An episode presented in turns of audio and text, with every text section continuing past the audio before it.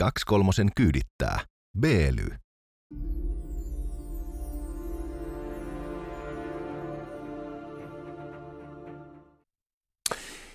Heipä hei, tervetuloa tähän ukrainalaiseen ravintolaamme. Tänään tarjolla on metroasemalle eksynyttä löytökania sekä piiritettyä vasikan niskaa.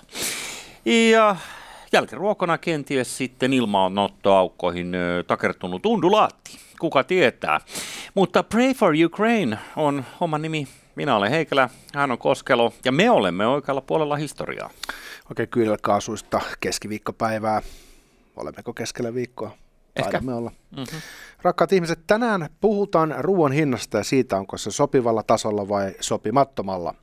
Sitten puhutaan suomalaisesta purjeveneestä, joka haaksi rikkoutui ja upposi valtameren pohjaan Ahdin valtakuntaan kalaiseen kartanoon. Kenties upposi, tämä on salaliittoteoria, koska se on kadonnut virallisesti, mutta kukaan ei tiedä, missä se on. Se nähtiin viimeksi Atlantilla. Miljoniarvoinen botski, tämä on suuri mysteeri, ainakin jos näin väitetään. No onhan se oltava, jos me sanotaan, että se on. Öö, tota, tota. Hei, sellainen juttu muuten, Patreon erikoislähetys koittaa lauantaina. Liittykää silloin seuraan. Please, öö, jos tuntuu siltä, että öö, tämä on hyvä ohjelma, ja jos tuntuu siltä, että sulla on femma tai kymppi liikaa rahaa, hm, tiedät kyllä mitä tehdä. Saina itse Patreoniin ja tue meitä, koska me digataan sen jälkeen susta vielä enemmän. Kashing, ja me digataan niistä sun rahoistas ja nauretaan matkalla pankkiin. Me lähetetään Ukrainaan yksi penni. Teet se vesipulla, että osta tämä ja tuet planeettaa pelastumiselta ja sitten yksi sentti lähtee.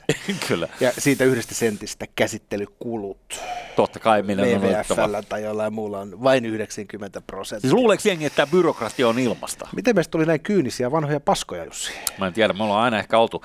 Me ollaan paitsi vanhoja sieluja, niin paskaisia jo perusluonteeltaan. Se on totta, mm. jakierot on kasvaneet. Totta, totta, totta. Hei muuten sellainen juttu vielä huomenna meillä juhlalähetys. Mm. Täytetään kaksi vuotta, eli ei ikinä olisi uskonut, mutta tässä me nyt ollaan. Oh, mä odotan jo kauhulla. Yleisesti ottaen mun kokemus 23 juhlista on vähän niin kuin koiralla uuden vuoden aattona. Se on pelko, jännitys siitä, mitä tuleman pitää. Kovat äänet pelottaa ja täällä on välillä ollut money cannonia ja sun muita räjähteitä käytössä. Ihan vaan sen takia, että mun herkkä mieleni mm. järkkyisi pois tasapainosta ja Yleensähän me, on, me, ollaan yleensä dokattu ja poltettu Niin sekin totta. niissä juhlissa. Että. Mutta sitten siinä edellisessä studiossa, kun polteltiin vähän sikaria niin, tai palohälytyksiä tuli ja muuta, niin Joo. sitten tota, olemme niin lopettaneet Mm. sikareiden polton live-lähetyksen. niin. Muuten kyllä. No miksei. Hei tota, mitäs päin mennään? Mennäänkö ensin nyt tähän mysteeriin, joka tuolla Portugalin rannikolla kohtasi? Mennään tuliketon Joo, suureen mysteeriin. tulikettu. Ö, 52-jalkainen purjealus tehty Michiganissa Yhdysvalloissa telakalla suomalaisomistuksessa ja sillä on tarkoitus ollut osallistua nyt näihin maailman suurimpiin purjehduskilpailuihin, maailman ympäri vedettäviin juttuihin, missä on aika paljon penniä jaossa. Tota, Onko nyt sitten mutka tullut matkaan, koska ennakkotietojen perusteella se on tosiaan upponnut meren pohjaan? Öö, no uponnut on, sanotaan, että jos poliisi tässä vaiheessa antaisi lausuntoa, niin se ei puhuisi uppoamisesta, vaan sanotaan, että se on kadonnut. Öö, nyt, öö, tässähän on käynyt koistinen, koska öö, venettä oltiin siirtämässä seuraavaan paikkaan, jossa sitten sillä piti kilpailla. Ja siinä oli siirtomiehistö. Ah, anna marvaa. On kilpailutettu miehistö ja otettu se kaikkein halvin kanalaisista merirosvoista koostuva crew, joka on sitten tota, purehtinut sen todennäköisesti kana, ainakin Akran tuntuma. Ehkä No nyt menee villiksi. Tämä on vähän villi, koska mä veikkaan, että kana saattaa hyvinkin olla sisämaan valtio. Kyllä Kaanas, öö, Onko se mer- mun mielestä se on Rantsus. Olisiko siinä merenranta? No sit, Län- sit on, Afrikka. No sitten on teoriassa mahdollista, että olisi merirosvoja, muuten on pikkasen Joo. hazardi. Mutta okei, siis turhaan mä tässä päden, en mä ihan varma, mutta jos Enkä pitäisi arvata, niin se Mikä Afrikka on niin kovin iso. Joo, mutta ähm, nyt äh, tällainen äh, salaliittoteoria on kyllä ehkä vähän kaukaa haettu, koska tässähän nyt kävi niin, että yhtäkkiä aluksen suomalainen omistaja ja sen äh, kapteeni Arto Linnervuo sai jäätävän puhelinsoiton kesken kaiken. Tästä on jo muutama viikko aikaa. Ja tämä on ollut hämärää, koska nyt tämä onnettomuus ja kaikki nämä tapahtumat on pidetty salassa aina viime viikonloppuun asti. Just. Eli kukaan ei ole hiiskunut mitään ja on, on oltu erittäin hyshys, mutta nyt, nyt ö, pelikaani on, tiedät kyllä missä. Tota, tämä ei edes tapahtunut Bermudan kolmion alueella, missä on paljon historiaa tämmöisistä onnettomuuksista, vaan tosiaan jossain Portugalin ja Englannin välimaastossa. Joo, Atlantilla ö, kesken siirtoetapin, niin yhtäkkiä ö, kuulkee tuotta, niin, niin ö, alkoi aluksessa massiivinen vuoto. Ja nyt sitten on heitelty ideoita, ja tässä lehtijutussakin, mikä Hesarissa on, niin vähän niin kuin vihjaillaan, että tässä olisi saatu törmätä johonkin esineeseen, esimerkiksi UFOon. laivakonttiin. Aa, okei. No toihan olisi sitten jo... Keskellä yötä tapahtunut asia.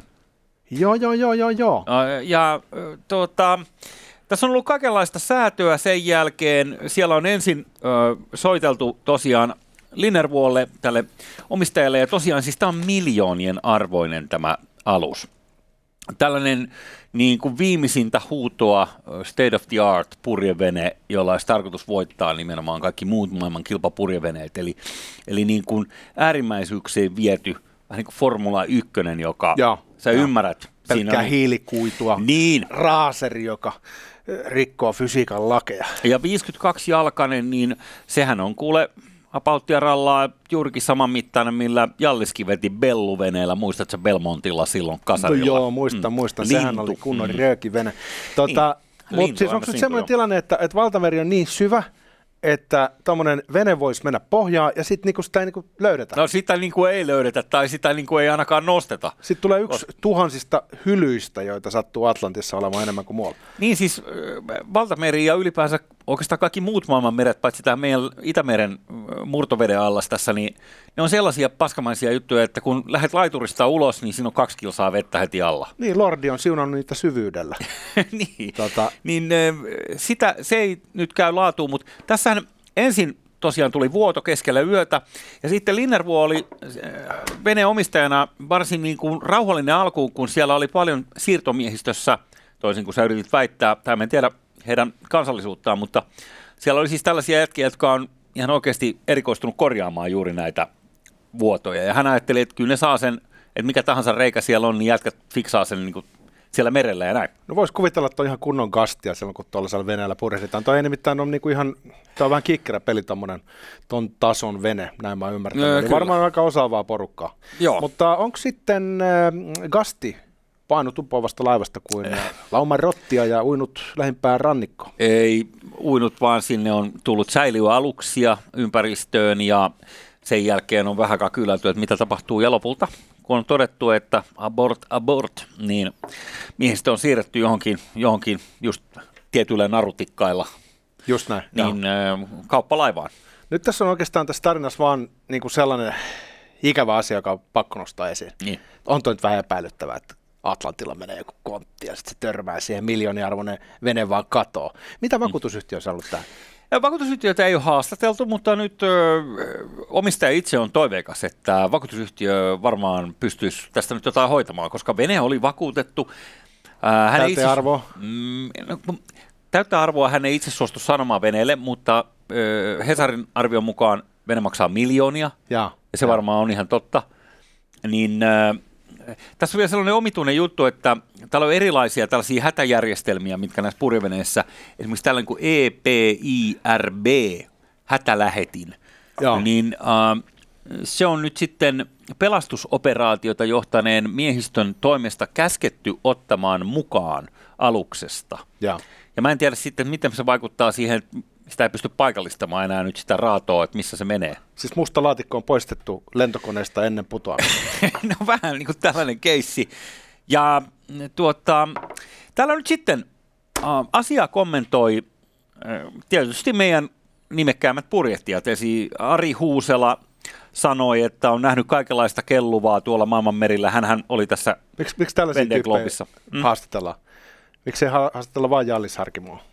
Ja nämä on nyt vähän uudempaa sukupolvea. Jalliksella on kaikkea No, mutta muuta. onko se siellä. purjehtunut yksin maailman ympäri niin kuin on. Ari Huusela purjehtii. Onko se myynyt jääkiekkojoukkuetta oligarkeille? Ei vielä. Kysy vaan. Ei vielä. Joo. Mutta ää, Ari Huusela sanoi, että jääkaappeja ja merikontteja kaikkea on kellunut, että ei ole mitenkään poikkeuksellista, että se voisi osua. Tuohan on hazardia siis noilla kilpaveneillä, kun ne vetää sitä Volvo Ocean Racea. Ne vetää niin hurjaa nopeutta, mm? Että se on niin kuin vähän kuin ajaisi länsiväylää. Niin siinä kuule saattaa vastaan tulla vähän isompi kala tai valas, niin se on ihan kunnon kolari ja sitten menee paskaksi vene. Niin. Eli ei tarvitse edes olla mitään, minkä ihminen on dumpannut sinne valtamereen, vaan mm. siellä voi olla helvetin faunaa tiellä. Niin pois alta. Just niin, meillä on kiire, et sä ymmärrä. Ja sitten siihen tulee joku tyhmä kala. Niin siinä menee kisa pilalle sitten ja mm. valas hai räjähtää siinä. Valas ei ole kala, mutta muuten hyvä. No valas hai, eikö semmoinen kala ole? No se, valas hai on varmaan kala, no, mutta se on valas ei ole kala. Se on pakko olla Joku kala. tyhmä kala kuitenkin. Valas on pakko olla kala, koska se on hai. On niin, kala. Ootko ikinä nähnyt, kun sellainen räjähtää? 20 solmua päin ja pum. Mm, oon mä nähnyt jossain rantsus noin. Se on sieni, sienenmuotoinen veripilvi, joka nousee sitten. Ehkä se on joku muu valas, mitä ne oli reitellyt siellä. No niin, mutta ei. Uh, sen sijaan ihan kaikki ei purematta niille tätä selitystä, että, että merikonttiin nyt on törmätty. Jahas, jahas. Tapio Lehtinen, toinen maailman ympäripurjehtija tästä viime vuosilta. Aa, hänellä oli näitä tota, barnaakkeleja veneensä pohjassa, niin. se hidasti hänen matkansa ikävästi. Siinä oli kasvanut semmoinen yhdyskunta, jossa oli noin tuhat isoa simpukkaa. Hän pohjassa. söi niitä, kun tuli tuossa Helsinkiin kotiin, niin nosti vene ja alkoi syömään pohjaa. No siinäpä mies, jonka sanaan luotan, koska toi on ihan eeppinen homma. Uh, Suoraan veneen pohjasta osteleet. Tapio Lehtinen täällä sanoo, että, että tällaiset veneet, mitkä osallistuu näihin maailman suurimpiin kilpailuihin, jotka on äärimmäisyyksiin vietyjä, niin suurella todennäköisyydellä ne pystyy hajoamaan sitten vähän niin kuin Formula 1 hajoaa. Eli et, se ei kestä tavallaan välttämättä ihan kaikkia olosuhteita ja ja sanoi, että Lehtinen sanoi itse tälle maailman ympäri purjehtijana, että hän ei ole ikinä nähnyt mitään merikonttia kellumassa missään. Ja se todennäköisyys, että tuon purjevene törmäisi merikonttiin just jollain ratkaisevalla hetkellä, niin se on varmaan niin kuin samanlainen, että sä laitat olympia-altaaseen kaksi hiekajyvää yksi toisesta päästä ja yksi toisesta päästä, ja sitten katsot, kun ne törmää keskellä sitä allasta. Joo. Eli niin kuin aika kaukaa haettu. No ei nyt oikein osaa ottaa kantaa siihen, että kukaan, kukaan on todennäköisesti lähempänä totuutta, mutta olisiko tässä nyt joku sitten ero esimerkiksi vakuutusyhtiön kannalta, että onko se hajonnut käytössä vai kolarissa?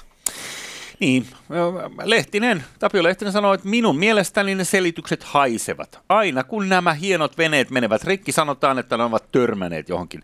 Näitä kontosiipiä napsahtelee poikki tasaiseen tahtiin, että voisi kuvitella, että maailman meret on täynnä tällaisia kelluvia kontteja, koska niitä menee koko ajan paskaksi näitä veneitä. Mutta, mutta ikävällä tavallahan, tässä nyt on, jos ajatellaan, että se on miljooniarvoinen jahti, nyt se on Botnessa todennäköisesti, niin äh, mitä sitten?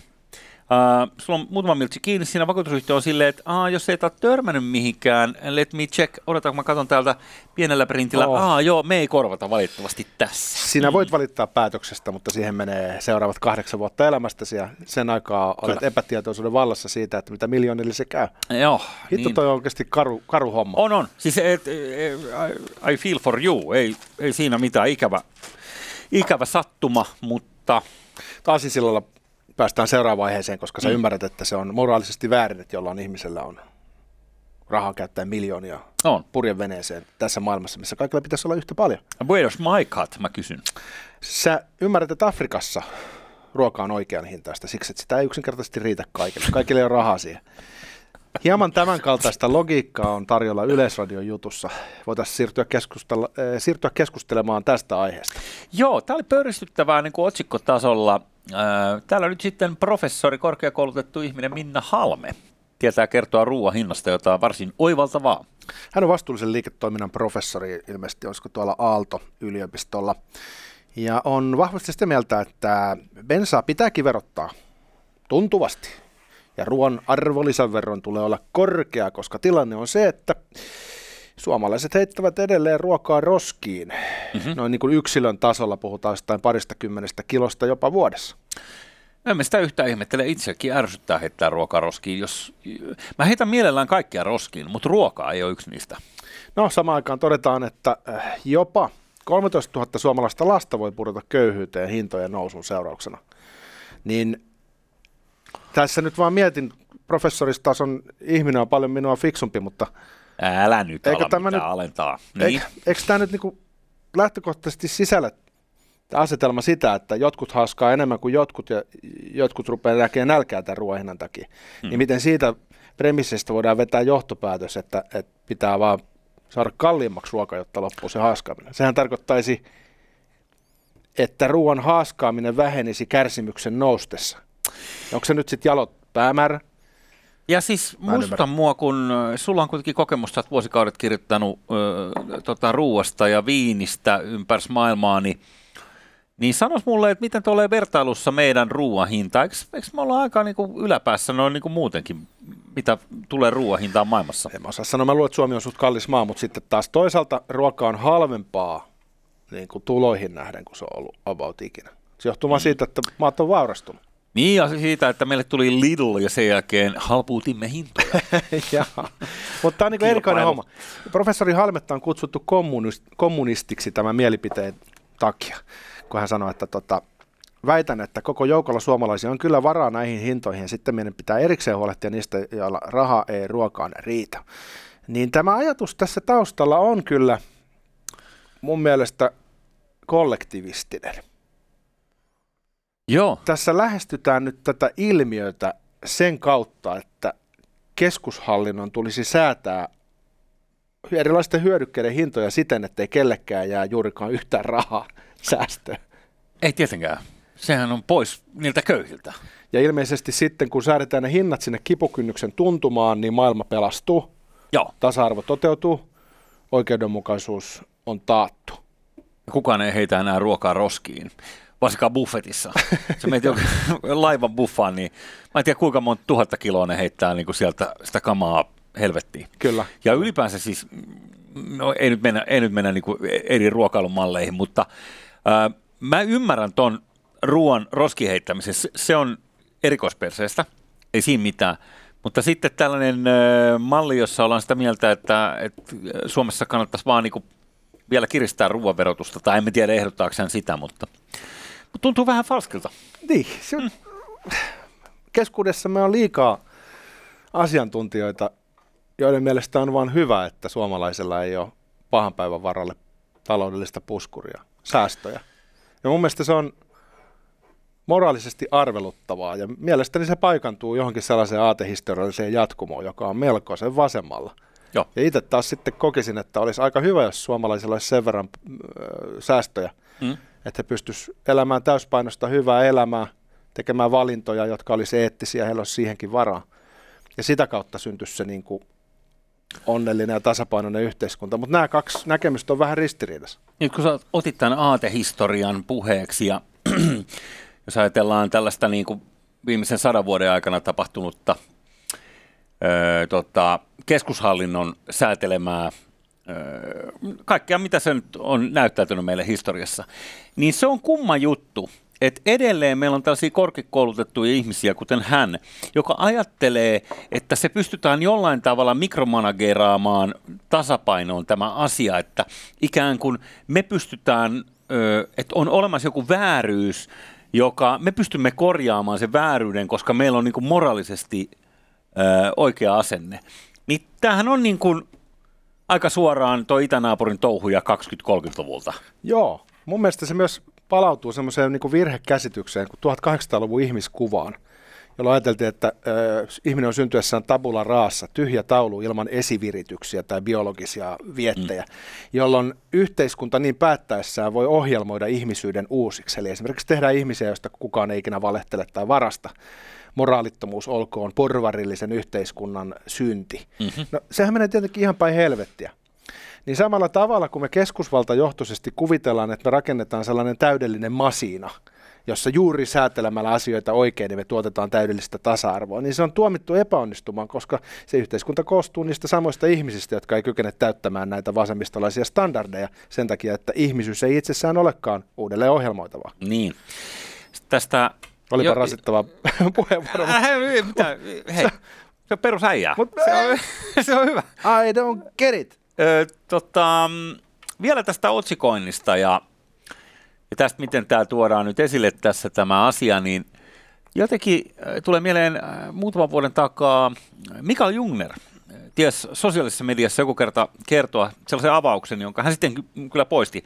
Mutta siis se meni jotenkin ulkomuistista nyt suunnilleen tälle, että köyhän ei kannata ajatella rahaa, koska sitä ei niin kuin kuitenkaan ole. Et köyhän kannattaa ajatella niin kuin kaikkia muita elämän iloisia asioita.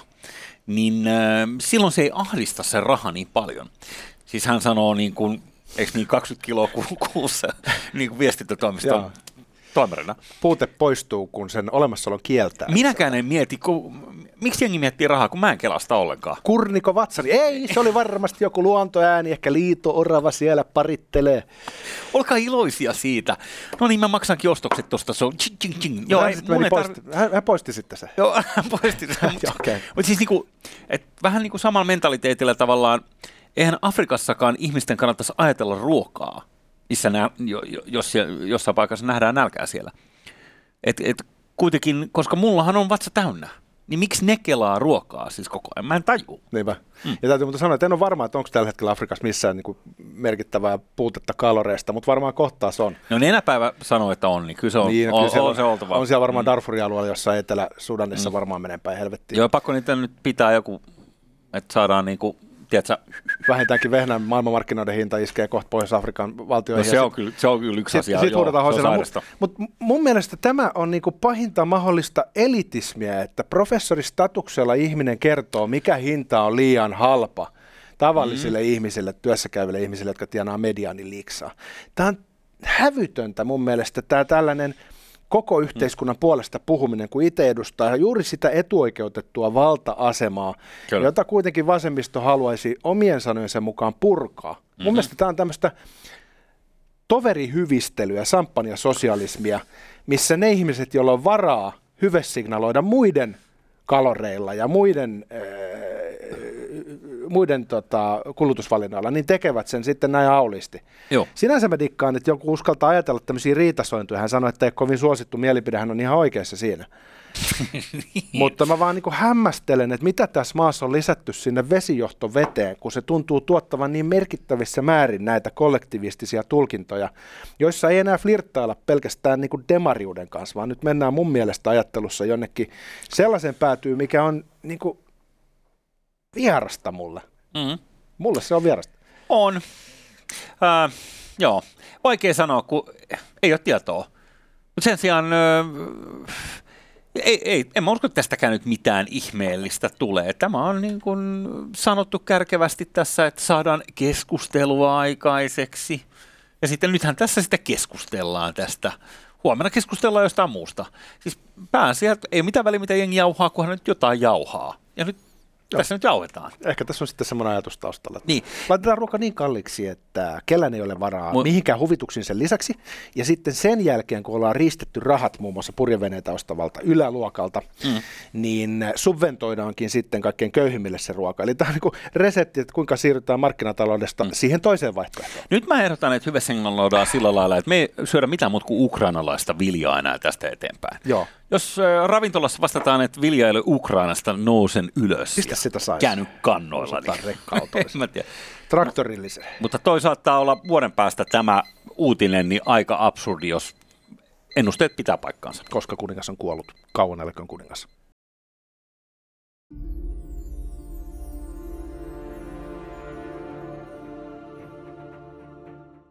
Kaksi kolmosen kyydittää.